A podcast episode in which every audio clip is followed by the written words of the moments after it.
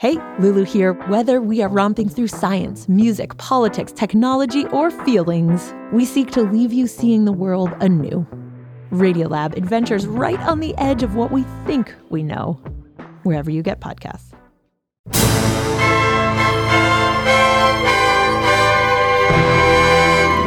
Welcome to The Takeaway. I'm Janae Pierre, in for Melissa Harris Perry. I shall transform your s- simple frock into a magnificent ball gown.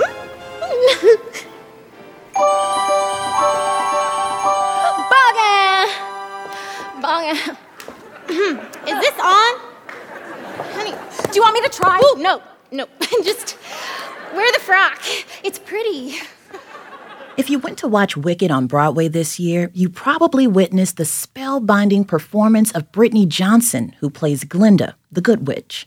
Last year, around this time, Brittany made history as the first black woman in that role.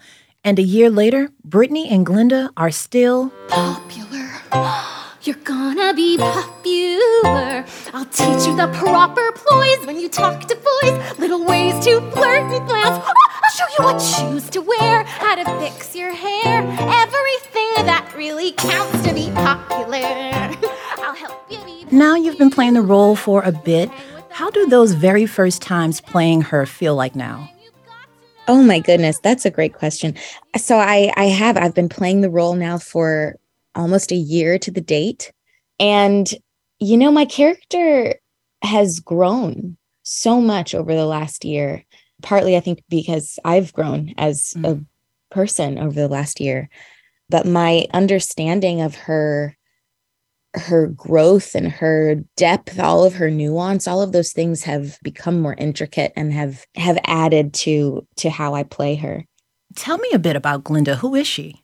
glinda is glinda is a, a whirlwind she starts off as kind of a a naive somewhat selfish young woman who honestly, I do believe is doing her best in the world. And her best is to try to make sure that she is getting ahead, mm-hmm. not in any kind of malicious way where she, you know, is trying to step on people to get ahead, just that her belief, her values at the beginning of the show are whatever can uplift me is what is good.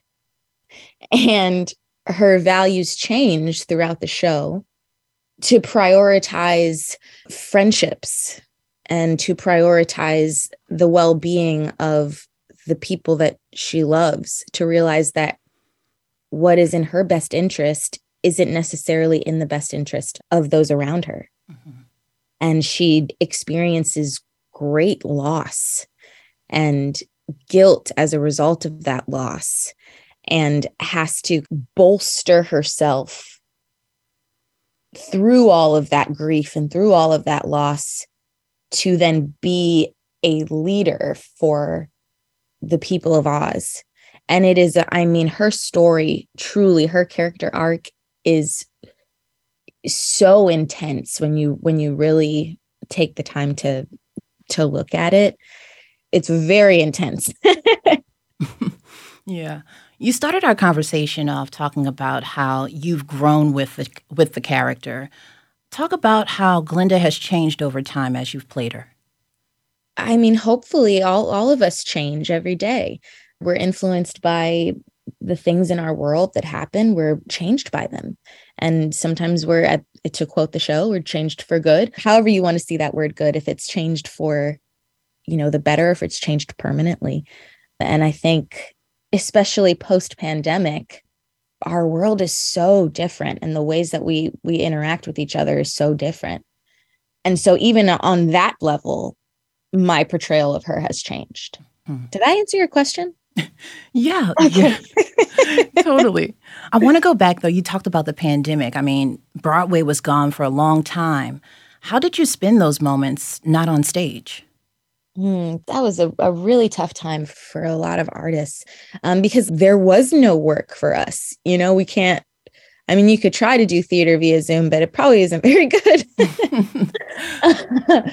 so it, it was really tough. And I spent a lot of the pandemic teaching Mhm. and it kept me connected to my artistry and kept me feeling like I was giving back to the community and keeping people excited to remember that they're still artists. Yeah. And even if they can't they can't perform maybe in front of people live, that performance and art should still be an important part of of your everyday life, especially when you're an artist. When you're an artist, you're an artist whether or not you're doing it as a professional or not.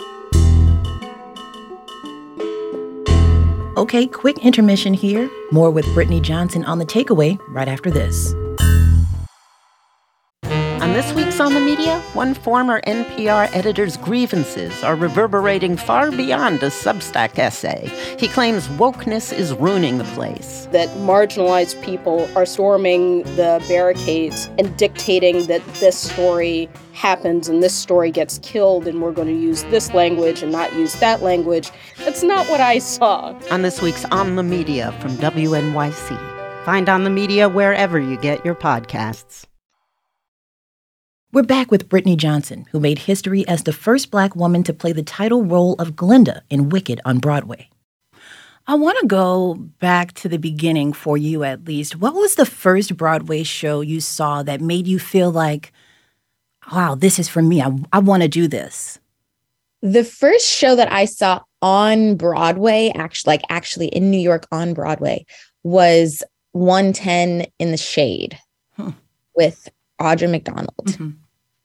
and the the entire cast I mean, I mean, it was a brilliant show. First of all, it was amazing to see kind of an older classic musical. I didn't, I didn't really have a breadth of knowledge about musical theater at the time, Mhm. and so I kind of went in blind. I just, I really liked Audra McDonald. My mom and I are pretty obsessed with Audra McDonald, and so we we wanted to see her on Broadway.